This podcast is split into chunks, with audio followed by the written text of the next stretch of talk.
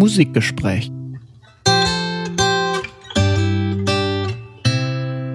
Sehr geehrte Damen und Herren, herzlich willkommen. Eine neue Aufnahme von Musikgespräch. Heute zu einer anderen Zeit, mit einem anderen Gast, mit einem anderen Lichteinfluss. Wir reden heute über das Instrument des Jahres 2022. Ähm, das bedeutet, um das vorwegzunehmen, was ihr natürlich wie immer alle wisst, über das Drum Set. Wie immer an meiner Seite Scene. Hallo Daniel, hallo ihr da draußen.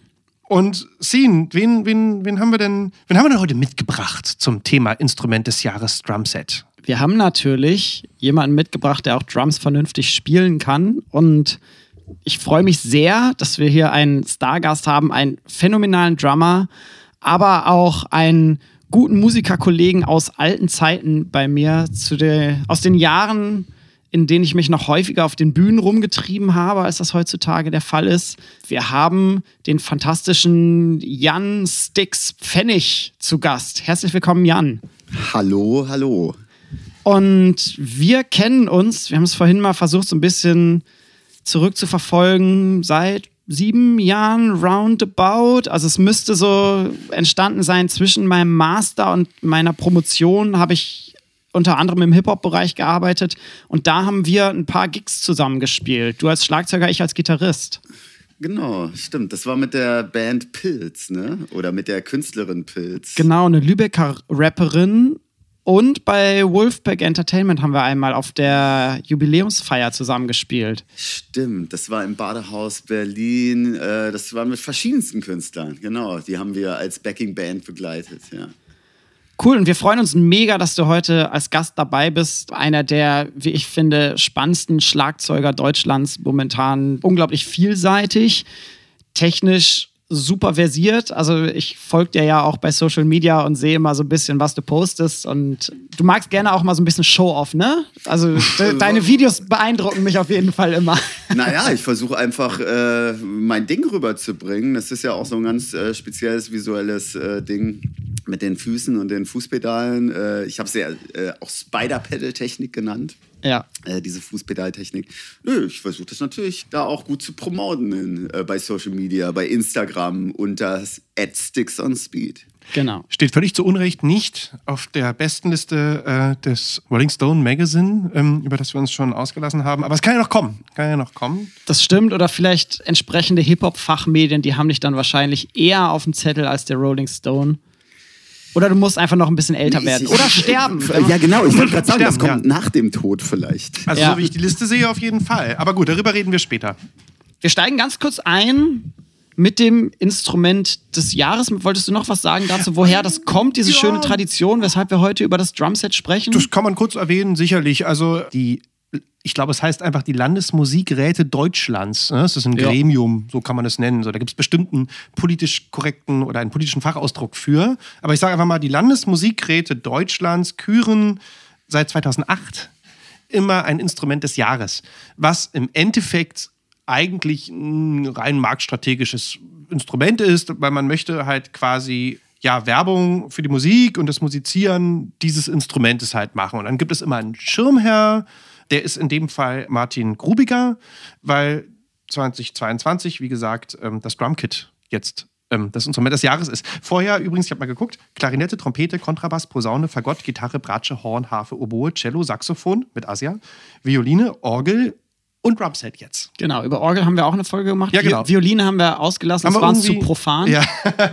Also viel haben sie, haben, bald haben sie keine Zeit mehr. Mal sehen, was als nächstes kommt. Aber der Martin ist Schirmherr, der ist doch eigentlich eher Er Perkussionist. ist eigentlich oder? Perkussionist. Schlagwerker. Ja, ja, also will ich auch sagen. Ist ja- Schlagzeuger, aber nicht am Drumset, ja. Ja, finde ich eigentlich auch. Es geht ja eher mehr so auch in die, ne, Christoph Sietzen, Martin Grubinger, also mehr so in die Richtung so, aber anyway, wir mit dem Jan füllen jetzt einfach diese Lücke. Genau, wir haben jetzt einen richtigen Schlagzeuger. Einen richtigen Schlagzeuger. Und äh, das ist ja, glaube ich, auch betont worden dieses Jahr bei Schlagzeug. Es geht tatsächlich um dieses Drumkit, um das Schlagzeug, Drumset. wie Um man das Drumset. um das Drumset, wie man es halt irgendwie aus dem Jazz, außer Popmusik und was weiß ich, würde jetzt auch mal Rock, Metal, Hip-Hop, alles irgendwie in den weiteren Bereich Pop irgendwie fassen, wie man es von da kennt. Es geht nicht um Ganz die genau. Schlaginstrumente, die im Orchester hinten stehen. Richtig. Und wir setzen uns damit heute einmal richtig auseinander. Aber deswegen der englische Name Drumset, um das so ein bisschen deutlicher zu machen.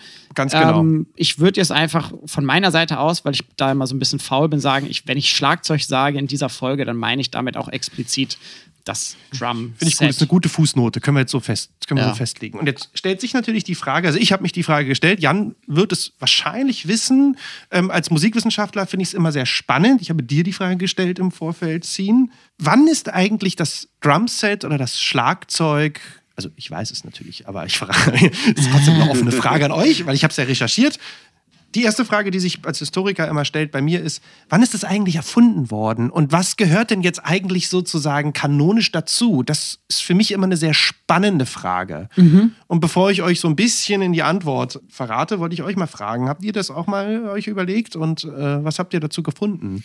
Naja, ich habe äh, in Ja? meiner Laufbahn natürlich auch einiges darüber gelesen. Bin jetzt in dem Sinne natürlich kein Musikwissenschaftler und weiß jetzt nicht irgendwelche Jahreszahlen. Ja. Aber das Drumset, das hat sich natürlich entwickelt äh, im frühen, sagen wir mal, 20. Jahrhundert, als man dann die einzelnen Trommeln dann, wie, wie der Name schon sagt, Drumset zusammenstellte, ne? zusammensetzte, äh, gesettet hat. Ne? Drums, die Trommeln zusammengesettet hat. Es fing erstmal an, dass man eine große Trommel, ne, die große Trommel, die sonst ein Mann spielte, die hat sich einfach ein Mensch dann an den Fuß äh, gepackt und mit einer Fußmaschine dann bedienen können, ne, sodass er sowohl mit den Händen die kleine Trommel als auch mit dem Fuß die große Trommel spielen konnte. Das Ja. war schon mal so ein gewisser Schritt Anfang, mehrere Sachen auf einmal spielen. Vorher war es ja so, dass der äh, dass, dass verschiedene Trommler äh, zusammengespielt haben. Ne? Die kleine Zwei, Trommel, drei die große meistens, Trommel, ja. ja, die Second Line Drummer, äh, New Orleans und so, ne? wenn äh, bei den Marching Bands dann verschiedenste Trommeln von einzelnen Drummern gespielt werden. Ne? Verschiedene Trommelarten, wie zum Beispiel die kleine Trommel. Das ist das Ding, falls äh, sich da keine, einer damit nicht auskennt. Das ist diese kleine Trommel, die man vor seinem Bauch spielt und die Schnarrseiten unter, äh, drunter hat. Sogenannte Snare Drum. Und, äh, die, genau, die Ja? äh, Snare ne, auf Englisch. Und die hat so einen etwas verzerrteren Klang, so könnte man das beschreiben. Und dann die große Trommel, ne, das ist diese Riesentrommel, die man vor, äh, ja, quer vor dem Bauch hat und die sehr groß ist, äh, eher so einen Paukensound hat und äh, die von der Seite angeschlagen wird. Und dann natürlich die Becken, wovor, äh, wobei bei einer Marching Band ein Schlagzeuger dann zwei in der Hand hat und mit den Händen gegeneinander schlägt. Ne? Das sind erstmal so die- diese drei grundverschiedenen Sounds. Die Becken, die große Trommel und die äh, Snare oder Schnarrtrommel, ne? also die kleine Trommel. Und die hat man dann irgendwann dann zusammengepackt, ne? Dass nicht drei Leute das spielen mussten, sondern dass dann quasi einer sich die große Trommel an Fuß geschnallt hat, mit einer, mit einer Maschine gespielt hat, mit dem Fuß. Die kleine Trommel wie, äh, wie gehabt vor dem Bauch hatte, auf, auf einem Ständer. Und dann äh, gab es irgendwann mal dann die Idee, natürlich auch diese zwei Becken, die man sonst immer mit beiden Händen zusammengeschlagen hat, mit einer kleinen Maschine äh, zu spielen. Und das finde ich auch sehr interessant am Anfang. Also man nennt die dann Hyatt-Becken oder Charleston äh, aus dem Französischen. Charleston-Becken. Das ist die ersten Hyatt-Maschinen, die man mit dem Fuß dann spielte, die waren sehr klein. Und äh, um noch mal kurz einen Schritt historisch zurückzugehen, stimmt, habe ich auch mal ein sehr interessantes Bild gesehen. Ja. Am Anfang gab es auch diese zwei Becken, die gegeneinander geschlagen werden, also die Hyatt-Becken, an der großen Trommel montiert. Und an der Fu am Fußpedal, das die große Trommel spielte, war ein kleiner Schläger noch nach rechts ausgerichtet, der gleichzeitig die Hyatt-Becken anspielte, die an der großen Trommel unten montiert waren.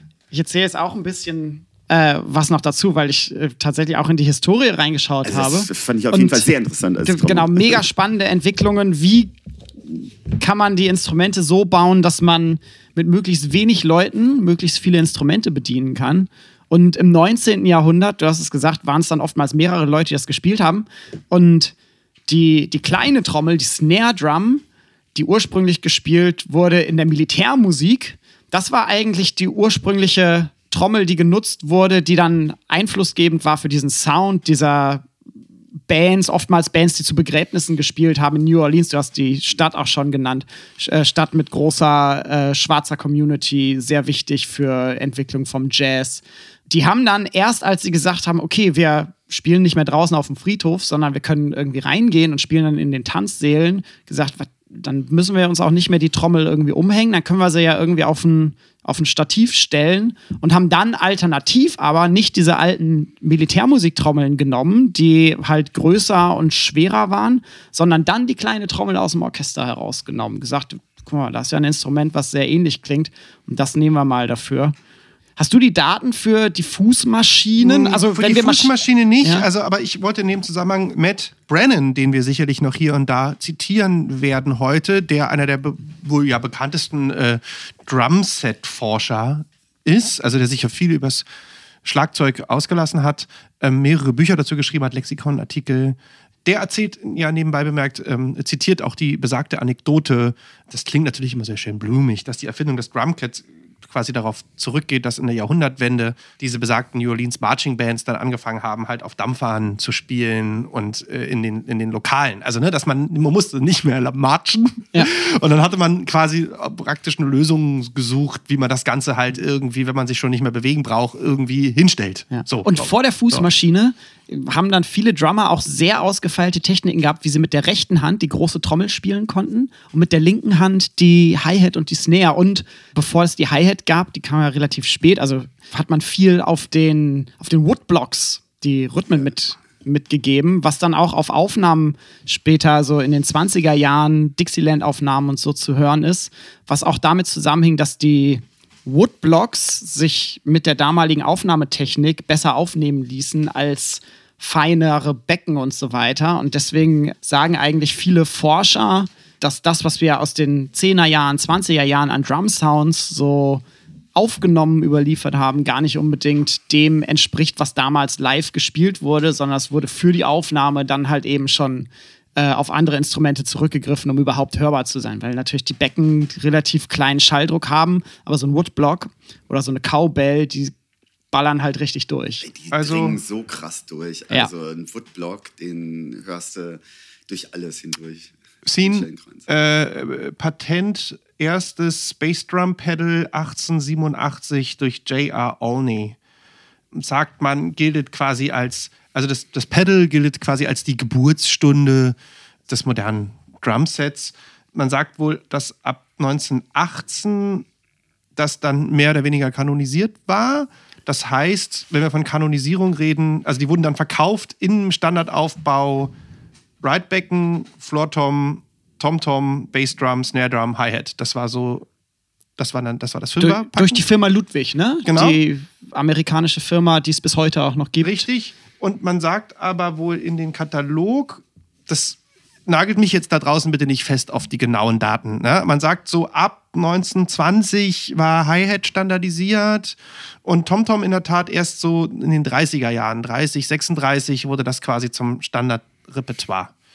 Und ähm, besagter Kollege Brennan, das, ich habe sie jetzt nicht alle parat, aber er hat in dem einen Buch, ich glaube, das ist das äh, Cambridge Compendium, ne? Drum Kits, das oder- hat er herausgegeben, das Ja. ist das große. Ja. Genau, das sind ja verschiedene, aber da schreibt er unter anderem einen Artikel und er hat so, sozusagen dort sieben Theorien aufgeschrieben zur historischen Entstehung des Drumkit. Also man kann, wie in allen solchen Geschichten, natürlich immer nicht sagen, na, man sagt New Orleans, so, aber wer war zuerst? So, vielleicht findet es noch irgendjemand in Arkansas, der das Ding vorher hingestellt hat oder so. Ja, Das ja. ist dann auch irgendwie irrelevant.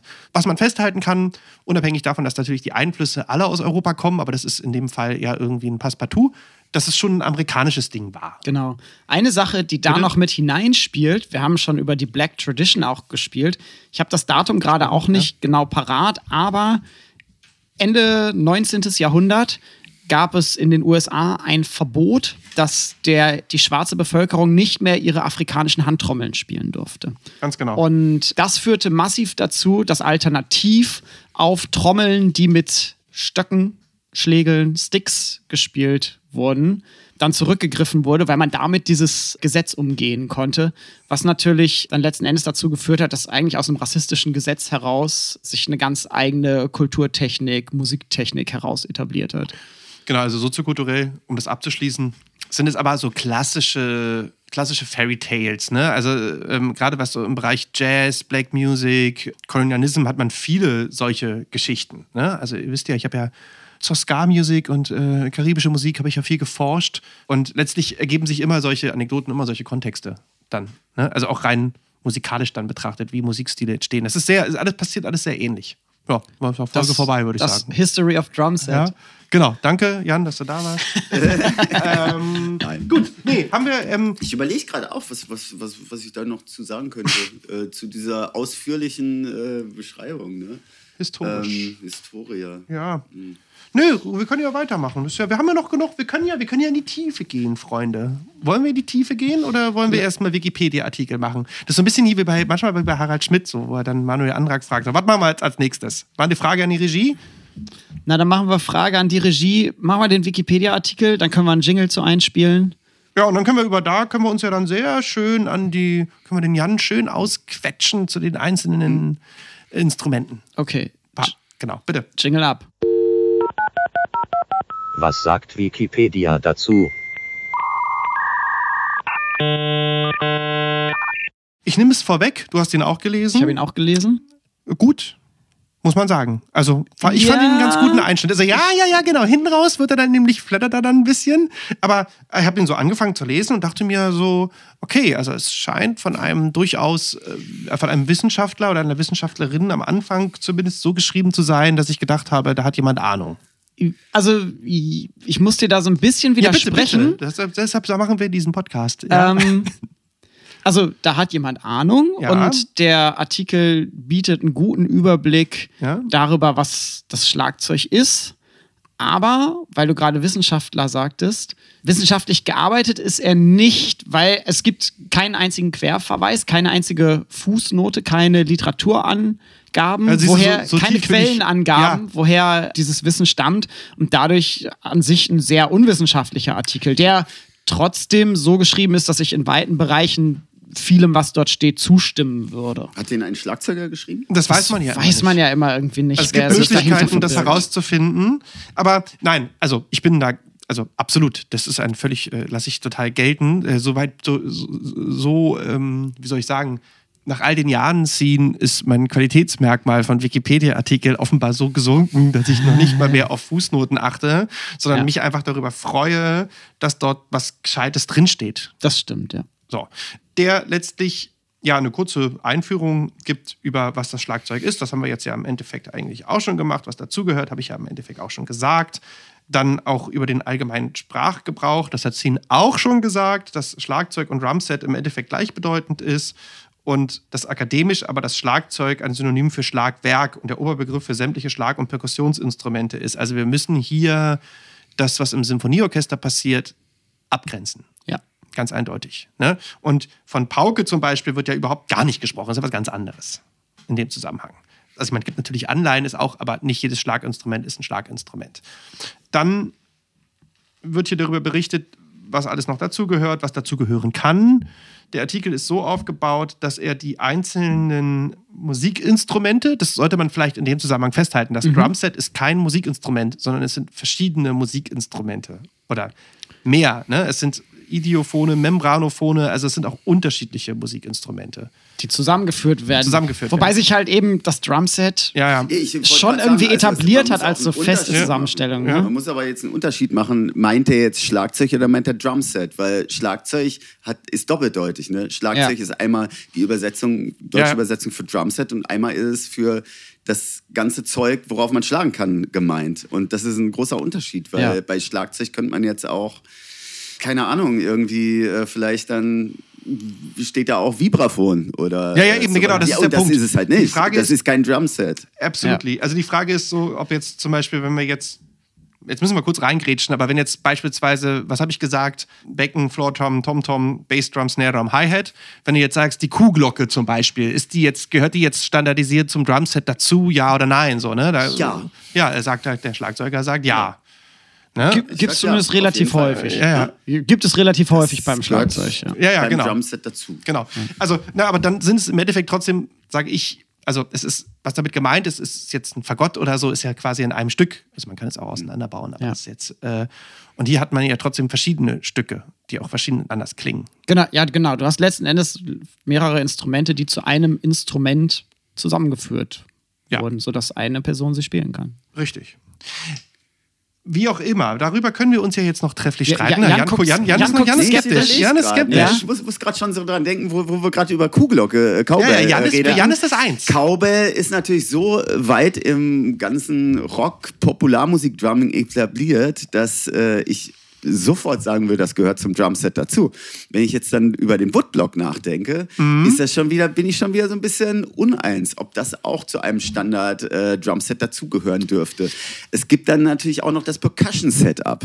Ne? Ja. eines äh, Perkussionisten, wo dann ganz andere Instrumente wieder drin sind. Also Drumset, Percussion Setup, finde ich, ist auch ein Unterschied, obwohl das alles Schlagzeug ist. Ja. Weißt du, Jan, ich sage mal so suffisant jetzt an der Stelle, weißt du, du bist ja Drummer, wir sind halt nerdige Musikwissenschaftler, wir, haben, wir spielen keine Instrumente, du bist praktischer Musiker. Du musst dir glücklicherweise über sowas keine Gedanken machen. Wir dürfen dann Bücher schreiben und das dann kanonisieren und sagen, die Kuhglocke wurde von, weiß ich nicht, äh, Kiss 1942, 72 eingeführt auf Dress to Kill und äh, ist damit in den Kanon der Rockmusik äh, im Drumset eingegangen. Das stimmt, wobei Jan ja schon mehr Bücher geschrieben hat als wir beide zusammen, Daniel. Das ist richtig. Das, ist richtig. das, das, äh, das, das, heißt, das ist richtig. Das ist richtig. Ja, Ja. ja, ja, ja, ja. Ähm, aber, aber äh, you know what I mean, meine ich. Also, ähm, ja, ja. I, I know what you mean. Ähm, Ich genau. würde sagen, also ich würde sagen, Instrumente, die beim Drumset eigentlich nie fehlen. So, wenn du auch ein Drumset kaufst bei, keine Ahnung, Thomann, Just Music, Music Store oder so, ist halt immer Kickdrum, Hi-Hat, Snare Drum, mindestens Toms. eine Hängetom, eventuell zwei Hängetoms und eine Floor-Tom. Und alles weitere ist dann immer nice to have. Also kriegt man es, glaube ich, also es ist in der Tat so. Wir können ja mal. Hast du Crashbecken gesagt? Ja, ne? Achso, oh, Becken habe ich wichtig, gar nicht gesagt. Ein Crash, ein. Ride-Becken. So, Ja, Ridebecken, Meistens ja. beides immer, ne? Soll ich zum Wikipedia-Artikel? Ja. Oder, also ich kann es jetzt auch abkürzen, weil der, wir, wir sind in einer viel tieferen Diskussion, äh, als wir eigentlich diesem Wikipedia-Artikel entnehmen sollten. Es werden alle einzelnen Trommeln, kleine Trommel, große Trommel, Tom-Tom, alle Becken vorgestellt. Hier eher kurz. Interessanterweise hat man hier immer dann den jeweiligen Artikel. Also es gibt dann auch einen Snare Drum Artikel, einen extra Snare Drum. Der verlinkt ist, Der ja. verlinkt ist. Das gleiche gilt für die große Trommel, für den Tom-Tom, eigentlich für alles. Bei den Becken gibt es auch einen Hauptartikel. Da, da wird man ein bisschen ausgefeilter. Also da nimmt man halt Crashbecken oder nimmt man auch das China-Becken zum Beispiel. Das war für mich jetzt äh, erstaunlich, dass das jetzt ausgerechnet in diesem Wikipedia-Artikel noch dazu soll.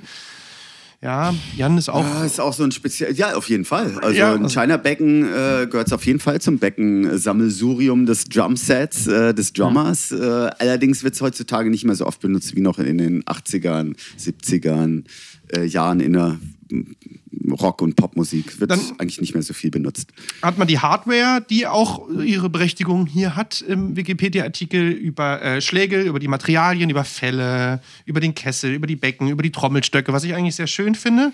Einen Sehr kurzen historischen Abriss. Und da wird er dann auch ein bisschen schlecht. Also hier wird er dann Da auch wird ein bisschen, schwammig, ja. Da wird er schwammig und da wird er dann auch so ein bisschen polemisch. Hier steckt so ein bisschen Globalisierungskritik drin und so. Ne? Also dieser Klassiker, ne? der, der böse, böse Japaner überschwemmt den europäischen Markt mit Billigschlagzeug. So, um es jetzt mal so zusammenzufassen. Auf jeden Fall so an so einem Punkt, wo ich dann schon so ein bisschen die Nase gerümpft habe, meinte so, ja. Und dann hieß es aber jetzt Japan und Taiwan haben wir jetzt ganz hochwertige Produkte äh, mittlerweile. Und jetzt ist es mittlerweile der böse ähm, Brasilianer, der mit preisgünstigen Schlagzeugen den Markt kaputt macht. Aber in Wirklichkeit ist eigentlich die Globalisierung generell schuld. Also da ist so ein bisschen, ja, die Marke RMV. Aber soll wohl relativ hohe Qualität haben, aber preisgünstig aus Sagt dir das was? Brasilianische Marke RMV? Ja, nicht wirklich. Was Habe ich, spielst noch- du? hab ich noch nicht so viel von gehört. Ich spiele Tama Drums. Okay, bist du endorsed? Ich bin ein Tama-Endorser, ja. cool. Tama Anyway. Drums und äh, meine Cymbals. Ja, Und Rohema Sticks. cool. Gute Marken, gute Marken. Eine äh, Rohema, eine äh, gute äh, deutsche, alte, Ja. traditionelle äh, Familie, ein Familienbetrieb, der schon sehr lange äh, Stockwerk macht und so Rohema. Wenn Cool- ihr wüsstet, wie viel Geld wir dieser Folge verdienen an äh, Product, Sponsoring. Product Placement. Le- leider nix. Nix! Ruft uns an hier. Äh, genau. Elektronisches Schlagzeug, ne, ganz auch viel zu kurz äh, angerissen, gibt aber noch einen Hauptartikel. Genau, elektronisches und eigentlich äh, gehört heutzutage Ja, irgendwie auch zum Thema da würde ich gerne mit, dazu. da würde ich gerne mit dir gleich noch drüber sprechen. Genau. Also, ja, sehr gerne. Ja, und dann wird es halt so ein bisschen hinten raus ausgefranst mit Funktionen des Schlagzeug, Notation. Da sind sehr viele putzige Gemeinplätze, die beschrieben sind. Alles in allem, ich finde die Literatur eigentlich, die hier angegeben ist, nicht so schlecht. Ich gebe dem Ganzen eine 3 plus.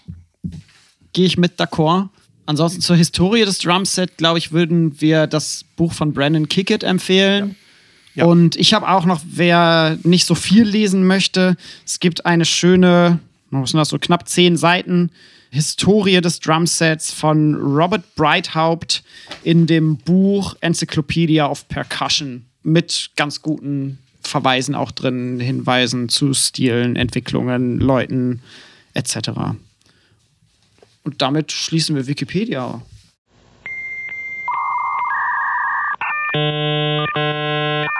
So, nachdem wir jetzt ein bisschen Wikipedia-Bashing betrieben haben, So halb. so halb. So halb. Drei plus. Ja, ist okay. Ist okay, damit kommt man locker durch die Schule. Ja. Wollen wir euch natürlich auch ein bisschen, und das ist jetzt eine Premiere eigentlich für unsere Instrumentenfolgen, ein paar Sounds auch einfach mal vorspielen, damit ihr mal, für die, die wirklich gar keinen Plan haben, damit ihr mal hört, wie bestimmte Instrumente klingen. Und Jan, du hast gerade im Off angemerkt, so, dann gehen wir aber auch, wenn wir jetzt bei zeitgenössischer Musik Ja, sind, ja, dann Sounds und so weiter, auf die modernen Namen ein. Ja, also diese äh, Namen natürlich kleine Trommel, große Trommel, die benutzt heute keiner mehr. Ne? Also man sagt Kickdrum oder alternativ vielleicht auch mal Bassdrum. Ja. Ne? Oder kurz gesagt Bass, ne? aber eigentlich eher so die Kick, ne? Ja. Kickdrum, die Kick. Das ist halt äh, der Begriff für die große Trommel, dann die Snare Drum. Äh, Für kleine Trommel Snare oder Snare Drum, eigentlich Snare. Dann die Hi-Hat für die Hi-Hat-Becken.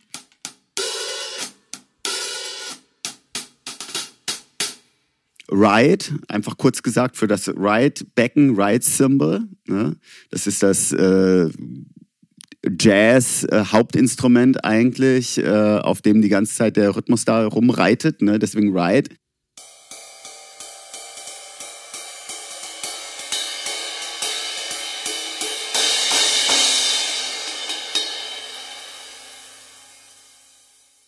Crashbecken sind auch ganz wichtige äh, Parts. Crash.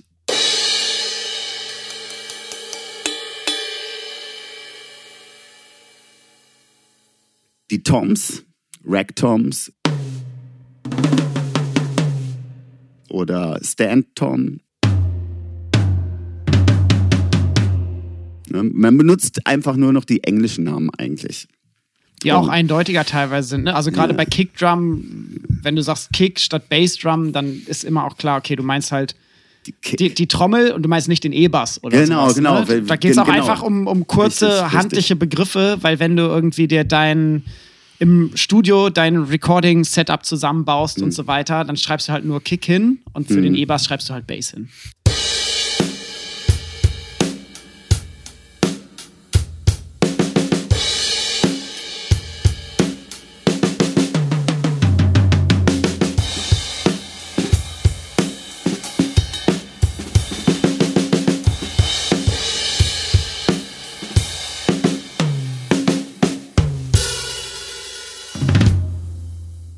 Und man sollte auch vielleicht mal ein paar Soundbeispiele für äh, standardisierte Electronic Sounds anbringen, die heutzutage eigentlich auch ein Standard sind. Wie zum Beispiel äh, die 808s, ne? 808 Kick.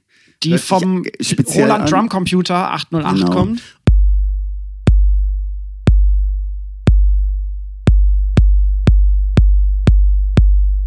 Oder äh, Handclap, ne, ist heutzutage gar nicht mehr aus der äh, Musik wegzudenken. Der Handclap, Den, den, den 808 den 808 Clap. Hatte der 808 schon den Clap oder erst der 909? der 808 Clap. Und ein wichtiger Sound auch, äh, neben dem äh, Handclap natürlich Ja. auch äh, heutzutage, äh, oder generell immer der Sidestick. Mhm. Also Rimclick genannt oder Sidestick, also der, dieser äh, Rimclick-Sound, der aus der R&B Hip-Hop-Richtung gar nicht wegzudenken ist, ne? Neo-Soul und R&B-Richtung.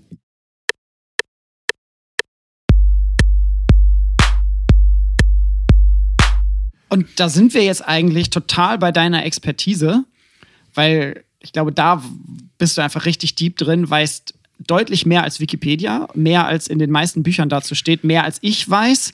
Und äh, da würde ich jetzt irgendwie ganz kurz einsetzen mit einer Short Biography zu dir noch einmal ganz kurz, damit die Leute auch wissen, okay, warum hat der Typ denn so viel Plan von elektrischem Schlagzeug? Du hast Jazz und Popularmusik an der Hans Eisler studiert, ne? Und ja. dann warst du sehr früh aber auch einfach als Live- und Studiomusiker schon unterwegs zu Studienzeiten und bist von da aus eigentlich dann irgendwie gestartet in diese Musikerkarriere. Ja, ich wollte auf die Bühnen. Ich wollte auf jeden Fall auf die Live-Bühnen und nur Live-Musik machen und gar nicht jetzt so im theoretischen da oder äh, unterrichtstechnischen äh, sein, arbeiten. Und äh, deswegen war es für mich immer ganz wichtig, sofort ab äh, live auf die Bühne. Und habe mich auch sehr früh schon mit elektronischer Musik auch beschäftigt. Elektronischem Drumming, Drum Bass, Techno und den Live-Umsetzungen davon. Du warst dann früh irgendwie auch schon mit bekannteren Leuten unterwegs. Du hast bei Band ohne Namen gespielt. Du hast für. Ja, das, das war so meine allererste äh, erfolgreiche Band, Teeny Pop. Ne? Ja. Also. In den, was war das, frühe 2000er? Zeit. Frühe 2000er um 2000 rum. Ja, ja. Von welchem Geil. Album bist du da zu hören? Naja, auf, ich würde mal sagen, gar keinem. Weil, Weil ja. äh, das ist halt in der Popmusik so gang und gäbe. Es wird aus der Dose produziert. Das bedeutet, es gibt keine, es gibt nur programmierte Beats. Sowohl auch äh, in der Popmusik als auch in der Hip-Hop-Szene. Also ich kenne kein Album, ein Hip-Hop-Album, wo jetzt sagen wir mal, eine Liveband so richtig das eingespielt hat, außer jetzt bei Fanta 4 möchte ich mal sagen. Wobei da natürlich auch eher die Live-Alben dann äh, mit Live-Musikern eingespielt sind und so. Ich würde sagen, die ganzen Gangster-Rapper oder so äh, in Deutschland, die haben alles Beats aus der Dose produziert. Und ja, bei Bands ohne Namen äh, auch. Ja. Das ist genau. Das ist jetzt nicht so wie Taylor Hawkins, Gott hab ihn selig, ins Studio geht und mal ein bisschen drauf losdrummt. Nee, leider nicht. Also äh, es sind halt ganz viele Sample-Sounds. Ja. Und wie hast du Band ohne Namen live umgesetzt? Ja, man hat teilweise äh, die, also das passiert oft äh, bei solchen Produktionen, dass man die Original-Samples von den Produzenten bekommt und dann äh, auf der Bühne ein Hybrid-Set hat. Das bedeutet, man hat ein akustisches Drumset mit äh, Triggern dran, wo dann auf der Snare sowohl der akustische Sound mit dem Mikro abgenommen ist, als auch der Trigger-Sound oder das, der Trigger-Pickup im Sampler den äh, ja, Snare-Sound zum Beispiel oder den, äh, das Kick-Sample von der Originalproduktion noch zusätzlich triggert, sodass der äh, Mischer vorne äh, bestimmte Verhältnisse dann äh, mischen kann, so irgendwie äh, 60 Prozent vom äh, Sample Sound, 40 Prozent das äh, akustische Mikrofon und dadurch dann natürlich ein liveiger Sound entsteht. Obwohl man auch mit elektronischen Sounds dann live spielt. Also das wird äh, oft, oft, sehr oft gemacht, dass man die Original-Samples von den Produktionen bekommt als Datei und dann live spielen muss dann auch.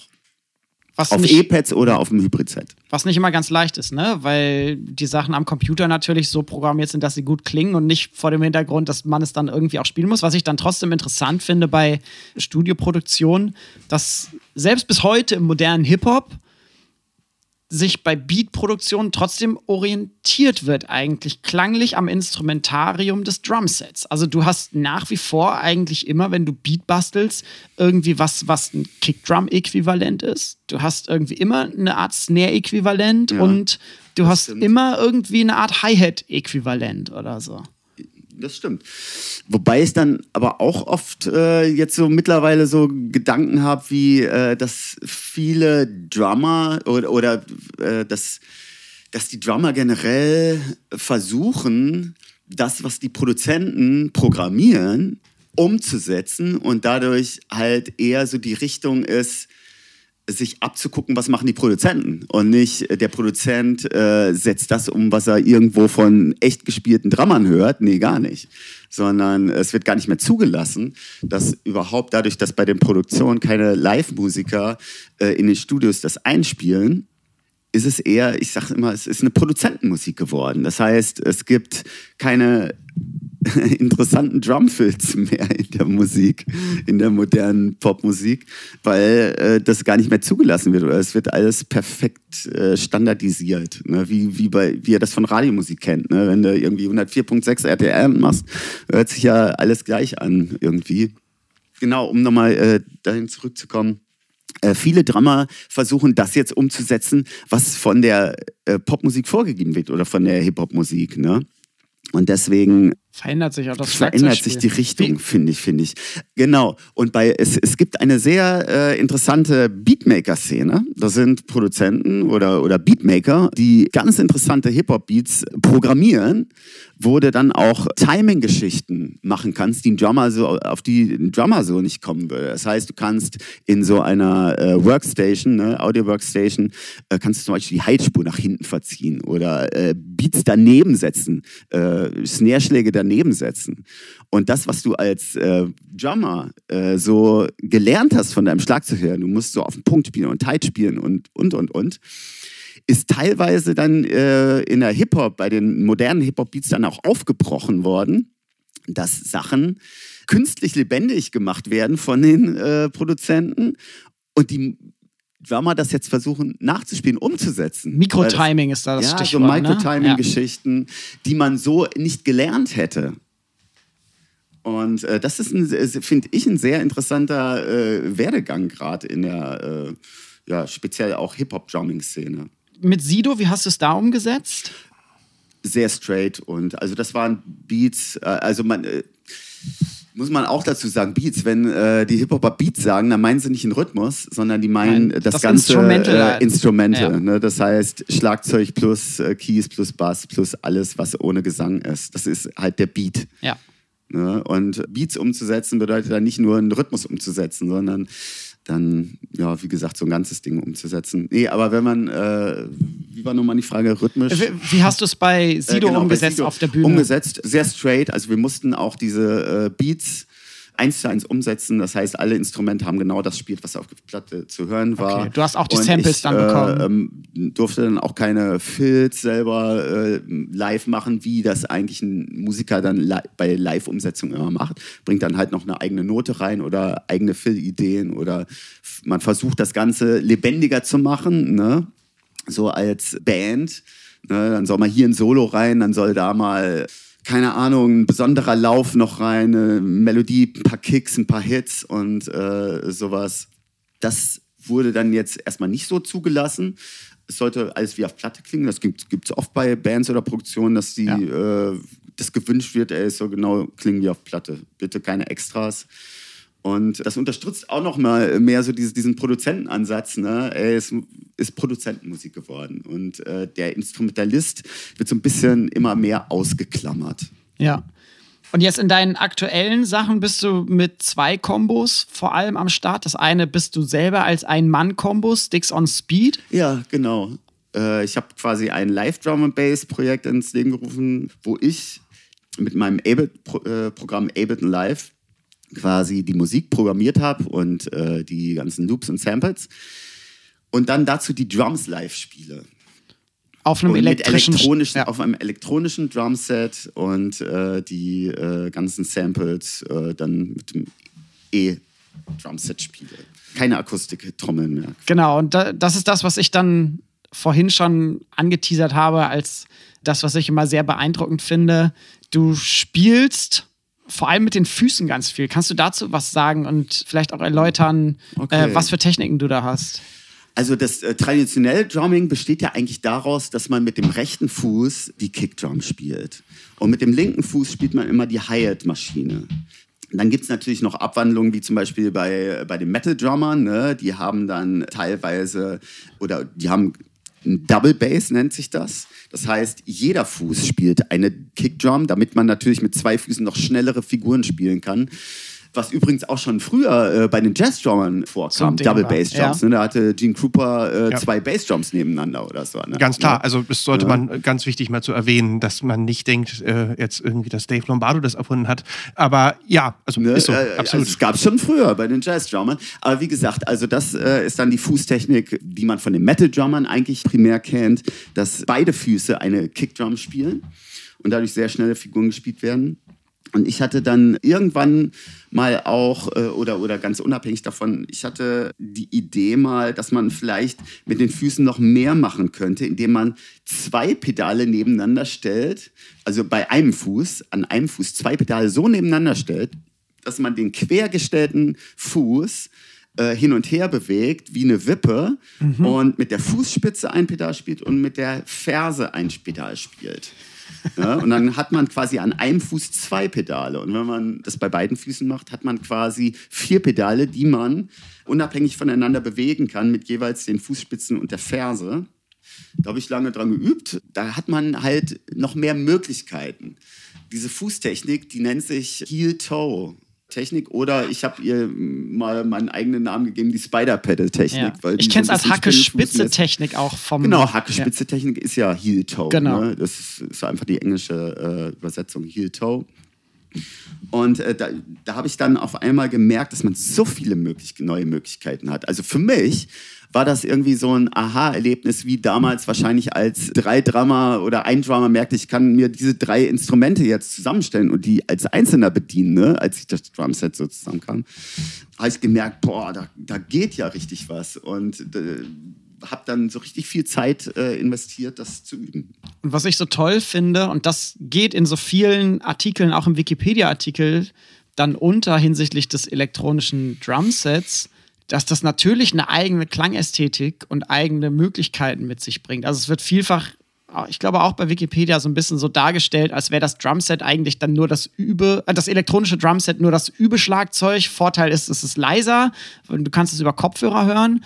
Und das, was du rauskitzelst, und das ist, finde ich, ja eigentlich auch das, was dann so ein E-Drum-Set, ich sag mal, seine Berechtigung als Instrument gibt, jenseits dessen, dass es ein Übeschlagzeug sein kann. Du kannst dir x-beliebige Sounds auf die einzelnen Pads legen Ja. und dadurch kriegt es, finde ich, eine eigene Klangästhetik, einen eigenen Sound, den man mit einem natürlichen akustischen Drumset ja gar nicht mehr hinkriegen könnte. Ja, das, das war auch der Grund, warum ich äh, überhaupt angefangen habe, mit den äh, E-Pedale mir an die Füße zu packen. Weil die Technik habe ich erstmal angefangen mit der akustischen Drums halt. Ja. Dann hatte ich an, dem, äh, an den Füßen halt eine Kickdrum, äh, an der Ferse eine Kuhglocke, an der anderen Ferse auch eine äh, andere Kuhglocke und dann noch die Hi-Hat. Und dann hatte ich aber immer nur diese vier Sounds. Und irgendwann Ja. wollte ich dann auch mal komplett andere Sounds auf die Füße legen, ohne dass ich dann extra immer Trommeln umbauen muss.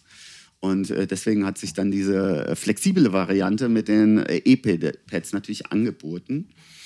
Aber generell ist natürlich das E-Drum-Set auch deswegen hat eine gewisse Berechtigung und wird ganz viel auch in akustische Sets eingebaut. Das, wie ich schon eben gesagt hätte, das nennt sich Hybrid-Set dann. Weil halt durch die Hörgewohnheiten der äh, mo- modernen oder der neuen Musik, Hip-Hop-Musik, Trap-Musik, elektronische Musik, Techno, Drum and Bass, Dubstep, was auch immer, ähm, sind ganz neue Drum-Sounds gefragt. Du kannst zum Beispiel einen Techno-Kick-Drum, ne, die kannst du mit einer Akustik Kick nicht spielen. Ja. Ne? Wenn, du, wenn du einen Techno-Rhythmus als Drummer umsetzen musst und den mit einer Akustik-Kick spielst, dann hast du halt keine, in dem Sinne keinen authentischen Techno-Sound, sondern Klingt hast du einen nicht so. Disco, 70er Disco-Sound, ne? wenn du dann das mit äh, den akustischen Sounds spielst. Ja. Ne? Weil ein 808 Handclap, den kannst du halt nicht akustisch nachbilden. Ja. Ne? Nicht mal oder mit- eine 808 Kick oder äh, elektronische Kickdrums. Gutes Beispiel übrigens auch dafür ist der Amen Break. Ne? Oh In ja, der, be äh, bekannter, eines- gesampelter Break. Eigentlich Der- der, der, der meistgesampelste bekanntesten, ja. Ja. Break. Ne? Haben wir eine Hip-Hop-Folge? Haben wir eine nee, Hip-Hop-Folge? nee, wir haben eine, wir haben In eine Sample-Folge? Sampling-Folge. In Wir haben eine? Sampling-Folge mal Ja. gemacht, da ist es drin. Da ist es drin, ja, Ja, genau. genau, ja. der Amen Break. Also Ja. ich benutze ihn sehr viel bei meinem Sticks on Speed Set, so in, Ah, okay, äh, um cool. Fill-Ins zu machen. Ja. Und dieser Amen Break ist ja ein Break, äh, eine Stelle, die von einem Akustik-Drum-Set gespielt wurde. Ne? Aber wenn die jetzt gesampelt wird, ist das trotzdem eine eigene Klangästhetik, die man so mit einem Akustik-Drumset eigentlich gar nicht reproduzieren kann. Weil es ja quasi auch schon damals zum einen produziert wurde, das heißt wahrscheinlich auch Ja. schon durch ein paar Effektketten um gelaufen ist. Genau, und um dann den ist es auf der Schallplatte drauf und das Sample, was man allgemein kennt, ist dann ja von der Schallplatte Ja. gezogen. Das heißt, du hast auch nochmal die Schallplatten-Soundästhetik mit da drauf. Genau, also und wenn du den dann live umsetzen müsstest und dann aber, wie der Drummer das dann damals gemacht hat, einfach ein akustisches Ridebacken nimmst, eine Snare Drum, vielleicht die versuchst in die Richtung zu stimmen, kann es trotzdem niemals diesen, diesen brachialen Klang erreichen, den diese Sample-Sounds rüberbringen bei den Aufnahmen, die du dann vorgesetzt bekommst oder die du umsetzen musst. Deswegen ist das zum Beispiel auch prädestiniert, um das Elektronik-Set einzubauen Ja. live. Total. Cool. Und neben Sticks on Speed, wer dich regelmäßig live erleben möchte, du bist dienstags immer mit der Swag Band beim Swag Jam im Badehaus Ja, in Berlin. Das ist ein ganz klassischer Hip-Hop-Jam. Mhm. Ihr seid da die Begleitband, wechselnde Leute auf der Bühne. Genau, wir machen, also es ist eine Open Mic Jam Session. Das heißt, wir als Band bleiben stehen und jammen zusammen mit den äh, Rappern, verschiedenen Sängern, die auf die Bühne kommen. Es geht um improvisierte Musik und improvisierte Beats. Das heißt, wir äh, spielen da auch jetzt keine Covers oder wollen Songs nachspielen, sondern es geht wirklich um den Moment, der auf der Bühne passiert.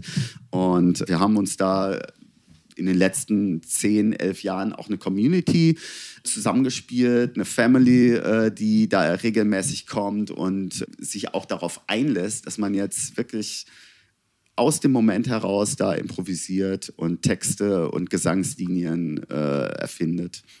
Und das ist ein sehr schöner Vibe da. Cool, wir verlinken dich auf jeden Fall, Social Media mäßig und so weiter. Ihr kommt über uns auf Jans Seiten. Ansonsten, wenn man Jan Sticks Pfennig, Sticks immer mit X, Sticks mit X, genau, Sticks Äh, on Speed auch mit X. genau, wenn man das googelt, dann findet man dich auf jeden Fall. Sin, Ich würde jetzt Kannst du das den- ein bisschen rappen. kannst du dem Roadie mal sagen, er soll Jans Mikrofon nochmal einstellen? Okay, sag ich ihm. Ja? Zu viel gedreht. Ja. Naja, es ist, es ist hier unten und oben. So, nee, oben ist oben hält super. Gut. Ich, ich, Ja, ja. ich Jetzt, ja, also, kannst, kannst den Roadie wieder wegschicken. Ja, ähm, was wolltest du? Ich, Wen wolltest du ich würde das, ich würd das jetzt Ja. hier so ein bisschen rappen, weil Ja, ich glaube, wir sind vom 19. Jahrhundert bis in die Jetztzeit eigentlich reingegangen und haben total viel gesprochen über Schlagzeug, übers Drumset, Ja, äh, darüber, die was du machst. noch gar nicht so erwähnt. Wir haben wenig über Jazz wir gesprochen, das Wie stimmt. gesagt, es ist immer das Gleiche, Jan. Wir können, ein, können das ganze Jahr quasi Podcast Ey, über das Drumset machen. Und so ähm, was wir Ja. hier sozusagen ja versuchen, ist quasi ja so eine Art Aufschlag und irgendwie so, eine, so ein Reinrutschen. So. Und, aber wir machen dann auch, wir machen ja schon ähm, jetzt einen Lieder-Podcast zusammen mit Maria und Benjamin über ein Jahr. Jetzt machen wir mit Jan äh, jedes Jahr, jeden Monat auch eine neue Drum-Folge und reden dann nur über die Snare die, und ganzen, nur über die das ganzen. Ableger vom Musikgespräch. Genau. Oder Ähm, Jan, du kannst selber mal einen Drumming-Podcast Genau, mach doch mal, machen. mal einen Ah, ja, Drumming-Podcast. Genau, dann kannst du dann. Wir, wir geben auch Coachings zu How to ja, ja, Podcast. genau. Kostet um 100 Euro die Stunde. Ich würde quasi für alles weitere. Also, Woll- Wolltest du noch was sagen? nee, Oder? nee, ich würde das jetzt hier Ja, rappen, also ja. den Umschlag Ja, bitte, drum bitte, packen mach, mach. und quasi dann nur noch Fußnoten nach draußen geben, nämlich so. einmal kurz die Literaturschau Genau, geben. Was ich wollte gibt's wollt für noch ein geile bisschen Werbung Bücher? für Swag Drumming machen. Ne? Genau. Ich habe noch eine Und- ganz tolle blöde Frage und eigentlich. Höraufgaben auch noch, also Hörbeispiele auch noch einfach verlinken. Wir machen Ja. immer eine Spotify-Playlist und da kann alles rein, was wir hier natürlich dann nicht unterbringen können. Ja, genau. Wir haben jetzt kaum Titel genannt. Richtige Titel. Das stimmt. Nur so ein paar Sachen. Da, vielleicht gehen wir erst. kleine Fußnote, äh, vorhin habe ich ja mal kurz drüber geredet, über dies, diesen Effekt, den, äh, wenn Beatmaker äh, äh, ganz interessante und verquere äh, Schlagzeugrhythmen am, an den ähm, äh, programmieren Mhm. und wir Schlagzeuger dann nicht versuchen umzusetzen oder uns Konzepte dafür überlegen müssen, wie man sowas dann äh, umsetzt, üben könnte, dass man das überhaupt spielen kann. Da fällt mir ein Titel ein, der, den ich sehr interessant finde und äh, den ich gern auch mal als Beispiel für solche Sachen äh, nennen würde. Und zwar der Künstler heißt Eloquent und der Song Recurrent Dream hat mich so ein bisschen auch äh, inspiriert dazu, diese typischen Sachen, dieses Drumming, Standard-Drumming, was man gelernt hat bei seinem Lehrer, aufzubrechen und Sachen anders zu spielen, weil die halt von als Vorgabe irgendwo als Inspiration von Beatmakern und Produzenten so programmiert wurden, wo dann wieder die Richtung hingeht, dass der Produzent nicht versucht, Schlagzeuger nachzubilden in seinen Produktionen, sondern umgekehrt. Landet in der Spotify-Playlist auf jeden Wollen Fall. wir jetzt erst die Spotify-Playlist füllen oder erst die Literatur? Ich würde sagen, erst Literatur, weil das ist schnell abgehakt. Hau rein. Also, wir Also legen, abgesehen mal von Jan. genau, wir legen euch sehr ans Herz von Jan deine beiden Bücher Swag Drumming, Teil 1 und Teil 2. Vielleicht kannst du Ja. ganz kurz sagen, weil wir das Glück haben, dich als Autor hier zu haben, was ist das Swag Drumming Konzept in Also- drei Sätzen? Also das Swag Drumming Konzept be bedeutet ein Konzept, womit man gerade Beats, die auf 16., geraden 16. beruhen, in ein In-Between-Feeling zu übersetzen. Das ist quasi eine Übersetzungsmethode äh, für äh, gerade Rhythmen in ein In-Between-Feel, das auf Quintolen und oder Septolen äh, basiert. Und dieser Übersetzungsschlüssel, der wird in dem Swag Drumming 1 äh, für Quintolen umfänglich besprochen. Und in Drumming 2 äh, kommen dann die Septolen noch dazu. Dann wird ein Übersetzungsschlüssel für Sechzehntel auf Septolen behandelt.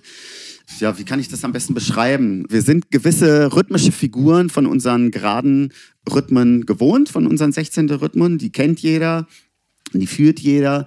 Und wie kann man diese Rhythmen jetzt in ein anderes Feeling übersetzen? Wer dem ein bisschen weiter nachgehen möchte, wir verlinken euch die Bücher Swag Drumming 1 und 2 in unserer Literaturliste und haben ansonsten auch noch geschaut nach weiteren musikwissenschaftlichen Sachen und wissenschaftliche Literatur ist tatsächlich relativ wenig vorhanden. Wir haben vorhin schon drüber gesprochen, Kick It. Ich habe die Enzyklopädie of Percussion erwähnt, die würde ich in die Literaturliste packen. Dann gibt es das große Kompendium, was ist das? Cambridge Companion of the Drum Set. Ist es Irgendwie so, Cambridge? ja, ich glaube so. Hm? Und dann, ja, wird es irgendwie langsam auch schon mau. Ich finde eine Sache noch ganz interessant, packe ich euch auch rein, von Bill Bruford, Uncharted Creativity and the Expert Drummer, wo er der Frage nachgeht, was bedeutet denn Kreativität und wie wird das im täglichen Leben von SchlagzeugerInnen denn letzten Endes umgesetzt? Eine Sache, die ich vielleicht mit auf die Literaturliste packe, die zwar nicht direkt das Schlagzeug behandelt, aber ein Buch über Rhythmus darstellt, was ich finde, bis heute eines der deutschsprachigen besten musikwissenschaftlichen Bücher zu Rhythmus ist es von Martin Fleiderer, sein Buch mit dem schönen Namen Rhythmus. Hast du noch Literatur, Daniel? Also ich kann jetzt mit meinem rudimentären historischen Wissen hier zu dieser geballten Ladung an Fachwissen von Jan äh, kann ich gar nichts mehr. Ich, ich weiß kann gar nicht mehr. Ich kö- könnte jetzt was von Ringo Starr erzählen oder so, oder das weißt wahrscheinlich eher du. Aber ich kann dazu wenig beitragen. So, ich wollte jetzt noch so ein bisschen rumpalabern und die Sendung schließen. Na, dann lass uns doch ein bisschen rumpalavern und gucken, was es noch für, jetzt, genau. Wir- für wichtige Hörbeispiele gibt. Favorite Drum Tracks. Genau, oder Favorite Drum. Tracks, du fängst an. Also beziehungsweise fang Oh, mal an mit Favorite Drummer. Boah, das kann ich nicht sagen. Ah, aber hast du einen Lieblings, hast du einen Lieblingsdrummer? Habe ich einen Lieblingsdrummer? Also hast du wirklich so, also bei mir zum Beispiel, ich habe hier diese Liste vor mir und natürlich fällt mir das dann ein, so ich mag, mag sehr den Kram auch, ähm, wie sage ich, höre ja gerne, dann fange ich an, ich höre ja auch gerne Hip-Hop und ich höre auch gerne äh, Heavy Metal und ich, ähm, ich mochte, wie gesagt, immer, jetzt unabhängig davon, mir geht es nicht um Virtuosität, ich mochte immer in der Tat, was, was, was Dave Lombardo gemacht hat bei Slayer, so, obwohl das natürlich sozusagen irgendwie so die Anfänge des, des Thrash-Metal ist. Ich fand, wo er jetzt auch gestorben ist, da haben sich ja die Geister ein bisschen geschieden bei uns beiden. Ich fand Charlie Watts immer sehr, sehr besonders in seiner Rolling Stones Art.